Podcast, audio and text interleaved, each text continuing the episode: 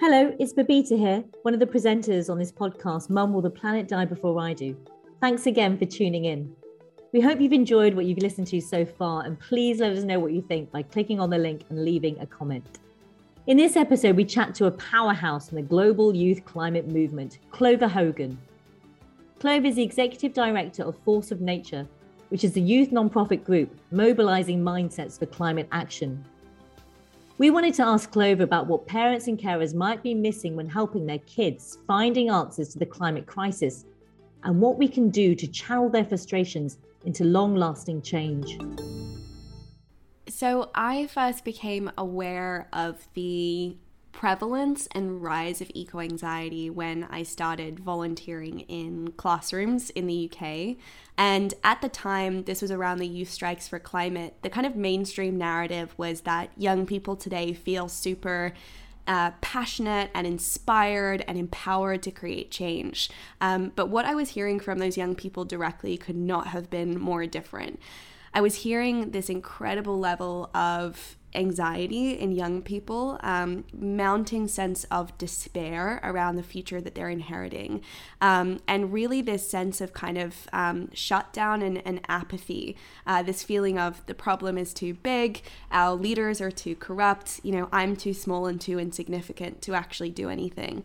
And, you know, I would hear that in 13 year old girls telling me, well, I've already decided that I don't want to have kids because I don't want to bring them into a world defined by climate collapse.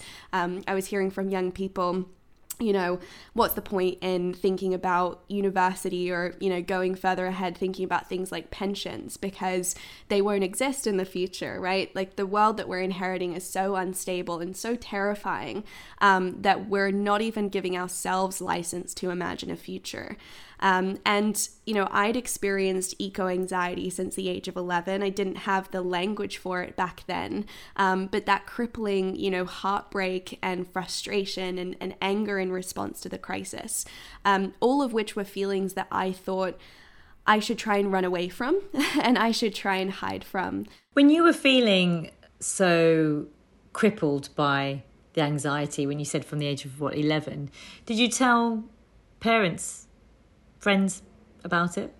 I, I suppose I felt anger and frustration, but also a lot of confusion you know, here I was at 11, glued to my computer screen, learning about the climate crisis for the first time and hearing these terrifying stats, not only of the world that I was inheriting, but how the world was already changing, you know, before our eyes. And did your um, parents know you were watching this material? I mean, did you talk um, to them um, about what you were watching and how did you find yourself sitting there watching this content? Yeah, so I, um, my elder sister, she was definitely the kind of uh, the trailblazer for me. She was a filmmaker by background. And so she watched a lot of documentaries and she's the one who really kind of introduced me in the first instance. Um, but I remember feeling this incredible confusion because we hadn't talked about it at the dinner table, because I hadn't learned about the climate crisis in school, because I hadn't seen it on the TV when my parents watched the news every night, right? And so there was a lot of like, a lot of really confusing feelings. And I think when I brought them to my family. There were ways in which they were, you know, incredibly supportive, um, but also there was a lot that they didn't really understand. And so my first declaration and action as, you know, a self proclaimed environmentalist age 11 was to march down to the dinner table and tell my parents. I'm becoming vegetarian, right? Um, and for my dad, who is both French and also a chef, uh, this was a terrible affront to, to him and his culture. Yeah, yeah. exactly. Exactly. So, you know, that was a huge source of fighting and pain and confrontation within my family for many years. I mean, I think for my dad, that was probably like the sense of, well, you know, this is my love language. Like, this is how I provide for you, and you're rejecting that. Like, that's very ungrateful. That's very self entitled. Um, and also, naturally, at that age, you know, I was that much more kind of evangelical in a really unconscious and like unintentional way. And so it was coming from a place of, you know, this being an ethical argument. Why can't you understand? Like, why aren't you changing your behavior? And I think that's where a lot of the kind of intergenerational breakdown can happen. But where we have been able to find the greatest resolution within our fam- family is when we're all able to come from a real place of empathy to say, like, this is a decision that I'm making for myself from the from this place, but I'm not going to try to impose that decision on you because the way that you show up as an activist or environmentalist is not going to look the same way as I do. So I think it's understanding that we're all coming with really different lived experience. But it's interesting you were talking about the kind of the apathy, the well, the fear of young people that then can kind of translate as apathy with the, the kids that you say you were working with in schools. And I noticed that in parents as well, especially I think when their kids are engaged, they know the science, they understand what needs to happen. And I think from a parent's perspective, it can be a bit like, oh. So I kind of see the apathy in them. So it's interesting that your parents, you know, it sounds like they were kind of trying to get up to speed with with what you were doing and saying. But what, what how do you think like young people can can bridge that? As you say, we need to kind of work together and find an intergenerational thing but often it's you guys kind of mentoring us and telling us what needs to happen. I think a lot of of parents are still in that kind of inertia fear phase. Yeah. And I think that is the kind of gut reaction when young people give voice to their eco anxiety. Um, for a lot of the parents we've spoken to, for them it's very confronting because they say oh well i've somehow let you down you know? Like i feel a lot of shame and guilt for the fact that you know perhaps you think that i haven't done enough to prevent this problem or you know i i don't want you to feel that anxiety. Like i want to do away with those feelings. And you know i've talked about this for many years but i had the first very like personal experience of it um, a couple of years ago when i was walking hand in hand with my six year old little cousin. And she turned to me and she said, You know, what's this thing, climate change, and am I going to have a future? And my first instinct as you know, the adult in the situation and as her carer was to wrap my arms around her and say, you know, Jude, everything's going to be totally okay. I'm going to fix the problem. You don't have to worry about it, right? But that's not actually the conversation that we need to be having with our young people. And in fact, it's that sense of being kept in the dark or potentially being misled that can lead to a lot of resentment, that can lead to that moment I had at 11 where I was saying, how on earth is this the first time I'm learning about this problem? Why haven't I been equipped with this? And why why don't my parents want to talk about it, right? So, what should we be doing then? So, I think from both sides, you know, it's so powerful when young people feel that they have license to give voice to those difficult emotions. And I think as adults, we have to kind of confront what that looks like in terms of us being the authority in that situation. We don't have to have all of the answers. We don't have to say everything's going to be fine. We actually have to be willing to sit in the vulnerability of, I don't have the answers. You know, I don't know everything that there is to know about the climate crisis, but I'm going to support you in this journey. And together we can find those answers together. I guess for parents, like forever, it's our job to make sure our kids are safe, fed, educated. And that's always been you know a certain trajectory at least in britain where where we are. You know you you get an education and you get a job and you buy a house. But it feels like all of those things now as you're describing so eloquently and beautifully they just don't really apply. And it, it's us now like now our generation of parents that need to kind of switch that off and listen to our kids. Yeah. And i think it's that that Babs and I are trying to understand of like how do we get up to speed quickly enough to keep up with what the kids are seeing as necessary. You have to be willing to put in the work to truly confront the enormity of this crisis. Like, it is not fair to place that whole responsibility on the shoulders of a six year old to say, yeah, based on the current projections, like the world's looking pretty shit and it's going to be a really scary place to grow up in, right? Like, that's not the route that we want to take, but you have to be willing to sit in the total discomfort and despair of what the science is telling us. And it is terrifying. Like, I, I've spoken to business leaders who also happen to be parents um, who, you know, didn't sleep for weeks after reading the IPCC report because they were, you know, seeing the images in their mind, thinking truly about the future that they're handing over to their kids. And that is a really scary reality. And we have to be willing to go there because the climate crisis is a symptom of our ability to shut ourselves off from it, particularly in a bubble of climate privilege. Being in that shame or being in that despair, because I think that's what shuts me down. I'm so frightened and I'm so. I'm literally just so terrified. And I think that shuts us down. But are you kind of saying it's almost a parental like not responsibility that's not what you said i know but is it a necessary first step? I believe so. I think you know that's why for me eco anxiety is so powerful. And it's it's an intergenerational experience right? It's not like it's just 70% of young people who are feeling this way. Like we're having conversations every day with mothers parents business leaders policymakers who are creating space for themselves and and giving license to themselves to be human and sit in how terrifying this is but I believe that if we look at this from like a psychotherapy perspective, you know, traveling into the grief is what enables us to come out the other side and see the opportunity to find the courage. But if we're constantly running away from those difficult emotions, then we will never be able to draw on that courage that we need to look in the face of a really uncertain future. So it's not so much a parental responsibility so much as like a human responsibility because, you know, for example, falling into climate despair and shutting down from the issue, that is not a privilege allowed to the hundreds of thousands of people who are already experiencing the climate crisis today, right?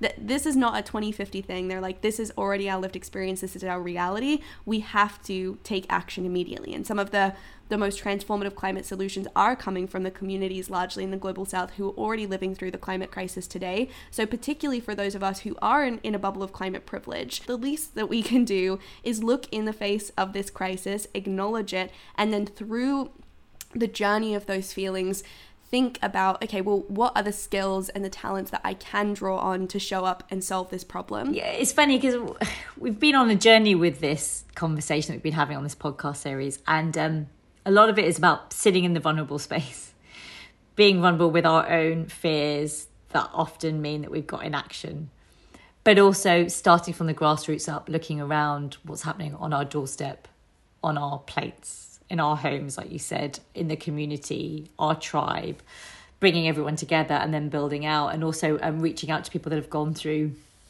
the climate emergency, you know, the real raw situations that they've been in and how they've lived it and survived it and talk about it. But you know, listening to you, I'm I almost feel like I should be talking to Mr. and Mrs. Hogan as well. I mean, I don't know how they parented you when you were coming up with Mum, Dad, this is crazy. I've just seen these documentaries. What are we doing about it? And then knowing that this was going to be part of your life journey for the next however many years forward.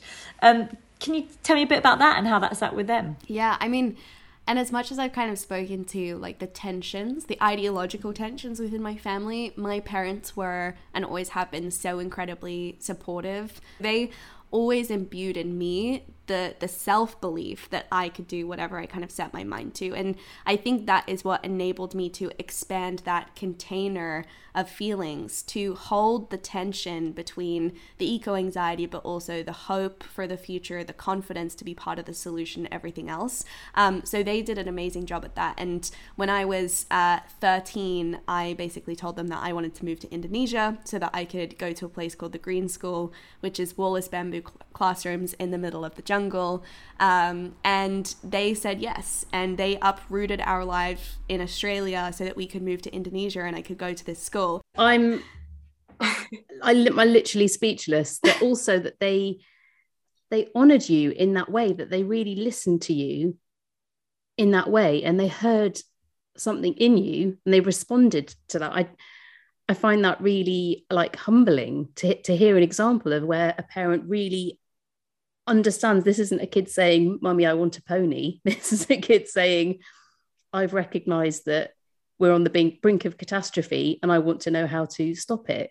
And that they listen to you. But it also terrifies me. I mean, the idea that you can uproot your whole lives, your careers, your jobs, your homes, everything, because your 13 year old has said, I want to go to this school. Well, I think, and for, and this is what I hear in a lot of parents, you know, for them, the motivator isn't, in fact, reading about the climate crisis in the headlines or reading the IPCC report so much as their kid coming home to them at the end of the day and saying, you know, mom, dad, what are you doing about the climate crisis? And I think, you know, in recent years, they've actually become a lot more engaged. Like, you know, they'll send me articles and documentaries and want to learn more about a specific topic. And so we have a much better kind of two way exchange. But for them, it really came from a place of, you know, seeing me at such an early age really, really struggle with my mental well being. So I think, you know, all parents have that opportunity to really, as you said, you know, honor the difficult emotions of, of young people and, and not try to to fix those feelings by distracting them or you know not giving them the space to air but truly listening to them and saying okay well if you're really passionate about this problem what do you want to do about it? And how can i help you achieve that? So it's about facilitating that journey and and the the difficult conversations. Yeah which is interesting. I guess this all started when my son said to me mum will the planet die before i do? And i'm a climate activist parent. I kind of go on the marches and i read the science. And i felt really bulldozed by that question. Um, and i think just also particularly the responsibility that parents have when our governments aren't reacting appropriately to this catastrophe. The un isn't uh, reacting fast enough. And our kids are looking at us saying you know what's happening all this needs to be done. So it's kind of a weird place as a parent to know kind of how do you overcome the lack of action from governments? Like where do you pick up the pieces with that? You know i think there is that that feeling of oh wow. Like the people who are in historic seats of power don't have the answers right? Like we've known about the climate crisis for decades longer than i was born that most people my generation were born.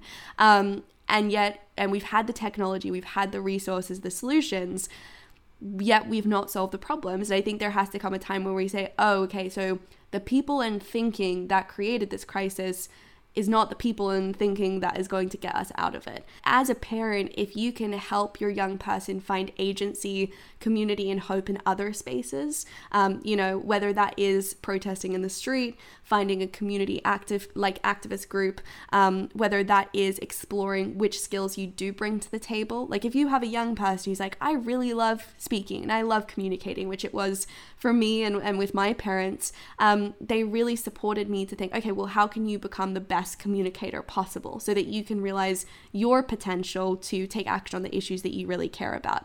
Um, so it's it's a, around kind of like hand holding a little bit, um, but also, and I think this is the moment that every child goes through with their parents you know, you always fall off the pedestal at some point, right? Like there's this moment of like, oh my God, my parents don't have all the answers, like they're not the experts. And so parents have to show up with a lot of humility again to say, I don't have the answers, but in the same way you want to do something about this, I want to do something too. And you tell me what I can do. I think that is really important, but I think that applies to any area of life as well, actually, yeah. keeping that dialogue open. Do you know, listening to you, and I'm, i keep going back to the Hogan household, um, and you know you as an 11 year old but there are cultural differences as well in terms yeah. of parenting and expectation i'm just thinking about you know the expectation that i the environment that i was raised in as a british indian second generation immigrant was very very different and survival is often key for immigrant families where it's about building a life that's based on a career and getting a salary and getting a home and bricks and mortar that the climate crisis debate doesn't even enter the frame of mind because you're thinking about yourself as an individual in terms of survival.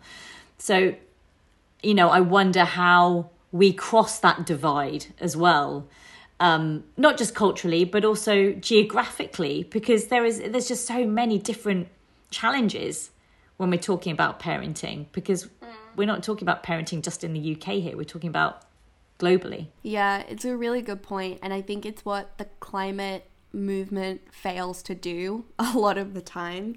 It is this expectation of like we're going to preach the message and expect people to come to us rather than going directly to where people already are. And again, I think that rhetoric often does come from like what has evolved into a very like white middle class kind of community where there is an acknowledgement of like okay but i have a privilege to focus on what for me are like long-term kind of existential problems whereas this community this family over here is just trying to ensure that they have food on the table that they can send their kids to school that they can put them through university right? So i think for one we have to like bring down those barriers and truly acknowledge like what are the immediate needs of a family unit and how do you go to that place rather than trying to add another stressor, another thing to think about. But I think it's also for parents to recognize in terms of like job security for your children. The changes that we're going to see in every industry are absolutely enormous.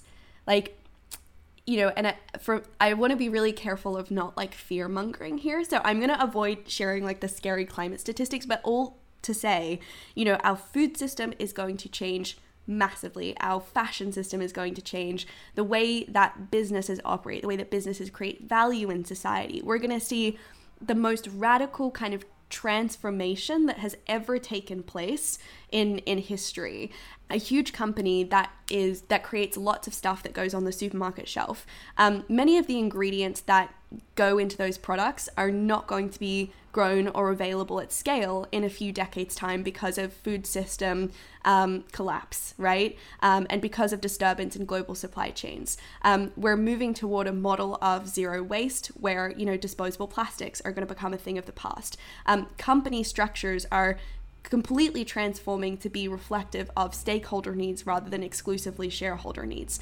And so, with that, you need a radically different way of thinking. You need imagination, you need curiosity, you need passion.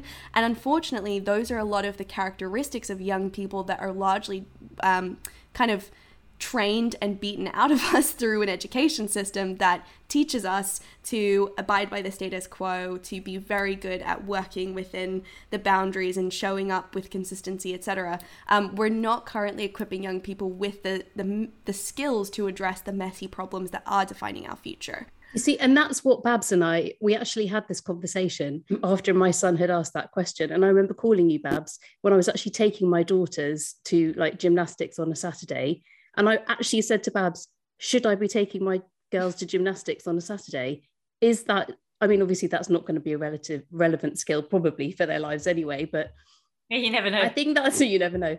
But I think that's that's also what led us to try and have this journey of like exactly as you're saying, all of the models that we currently exist inside food systems, da da da, it's not going to be relevant. So I think that's also just we urgently, there's real urgency, Babs, isn't there, of like thinking, how do we then shift what we expect of our children, what we're kind of slightly push, not pushing them towards, but what we're facilitating them in education.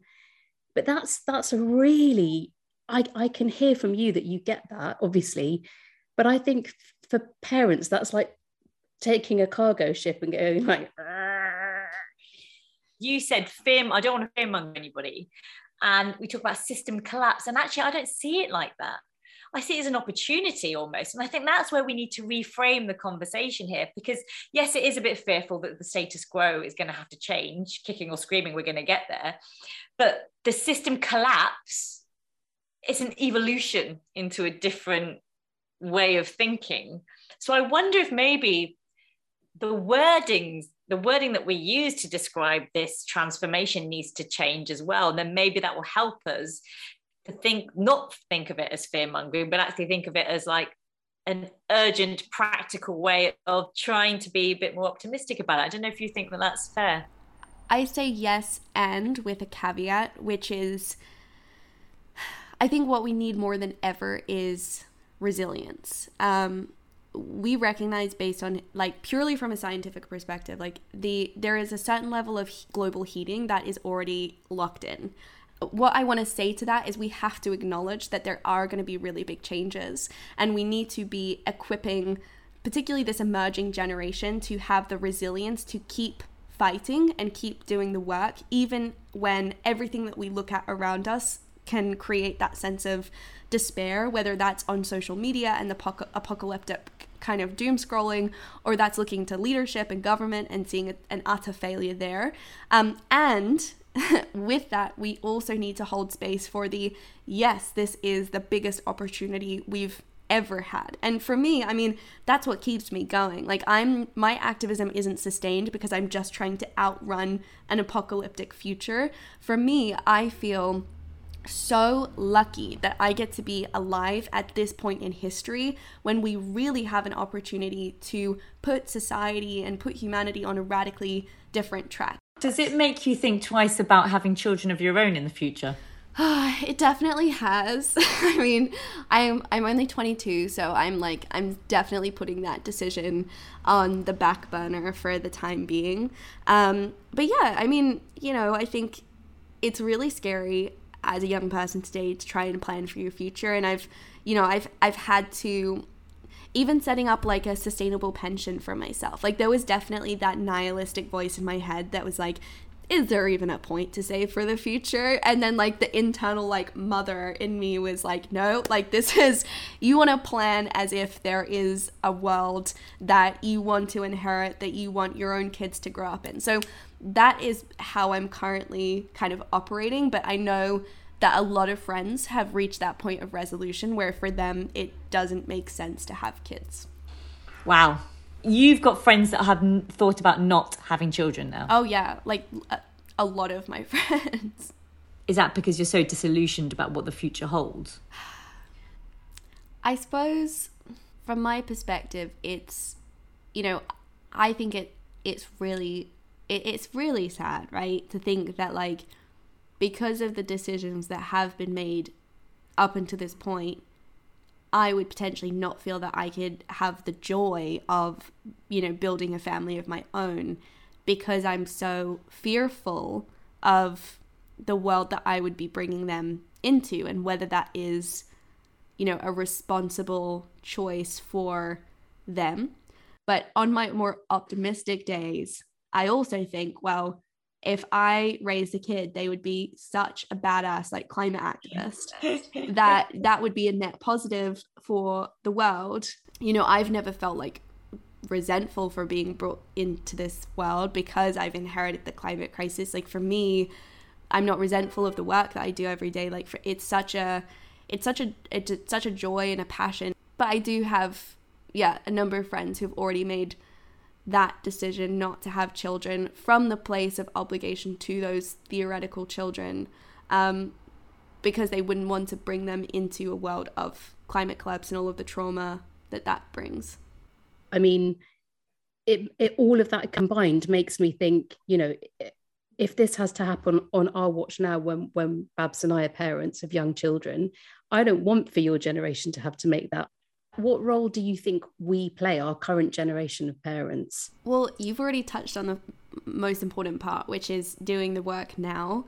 I think one of the frustrations of youth activists today is that often the rhetoric becomes, oh, we're handing the baton over to the next generation.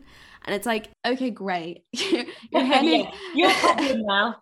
Literally. And it's not just that, but it's the fact that that is the rhetoric of yes you know young people saving the day but then we're not actually being invited into decision making spaces. So there are policies and bills that are being you know put into place today that we're going to inherit the repercussions of right? Like the decisions being made today are the, the decisions that i'm inheriting in several decades time. And so there is this enormous frustration of that general rhetoric. So i think it is mu- it has to be about how do we uplift empower listen to this emerging generation listen to our kids and put in the work ourselves. I have to say, I love I love Barack Obama. He's a hero. But when he was saying at COP, you know, to the young people, you know, keep going, keep going, I wanted to scream because I was like, no, it's not up to them to keep going. It's up to me to keep going. And I think we we should all have the courage to own the word activist. I think activist is received very differently in the different spaces that I work in, you know, student communities versus talking to a bunch of stuffy business leaders. um, but, you know, I had someone recently ask me who works in mining, they asked, Can I be an activist? And I was like, Not can you. Uh, should you? And the answer is absolutely yes. You have to be an activist. Like, we need everyone, regardless of the industry that you work in, to say, Yes, I'm an activist, because naturally you will begin to see the world in a fundamentally different way. You'll begin to appreciate the impacts, not just of your everyday decisions, but where you have the greater impact, which is what you show up for in your nine to five job. And you will begin to actively seek out solutions, seek out allies who care about the same things. And so, you know, no matter where you're coming from in this, you know, 7.8 billion piece kind of puzzle, there is a place, but we just have to start being vocal about it and we need to start that exploration and and find our power in assuming responsibility because i think responsibility and fault can often be conflated. You know, the climate crisis is no one person's fault, but it's all of our responsibility. So if we can own that, that is an incredibly empowering thing and will create agency within us and within the people around us rather than shutting us down. Wow, Clover Hogan, what an incredible young woman. Can you believe she's been campaigning for change since she was just a kid? Now she's doing it on a world stage. We hope you're enjoying our podcast and would love your thoughts on anything you've listened to. Get in touch via the link below. And join us for our next episode when we'll be speaking to the world renowned climate scientist, Professor Saleemul Huq, on the reality of living in and surviving a climate emergency and how we can bridge the new intergenerational divide to fight against climate breakdown. Mum, will the planet die before I do? Is a corner shop media production presented and produced by Babita Sharma, Katy Glassborow, and edited by Nisha Patel.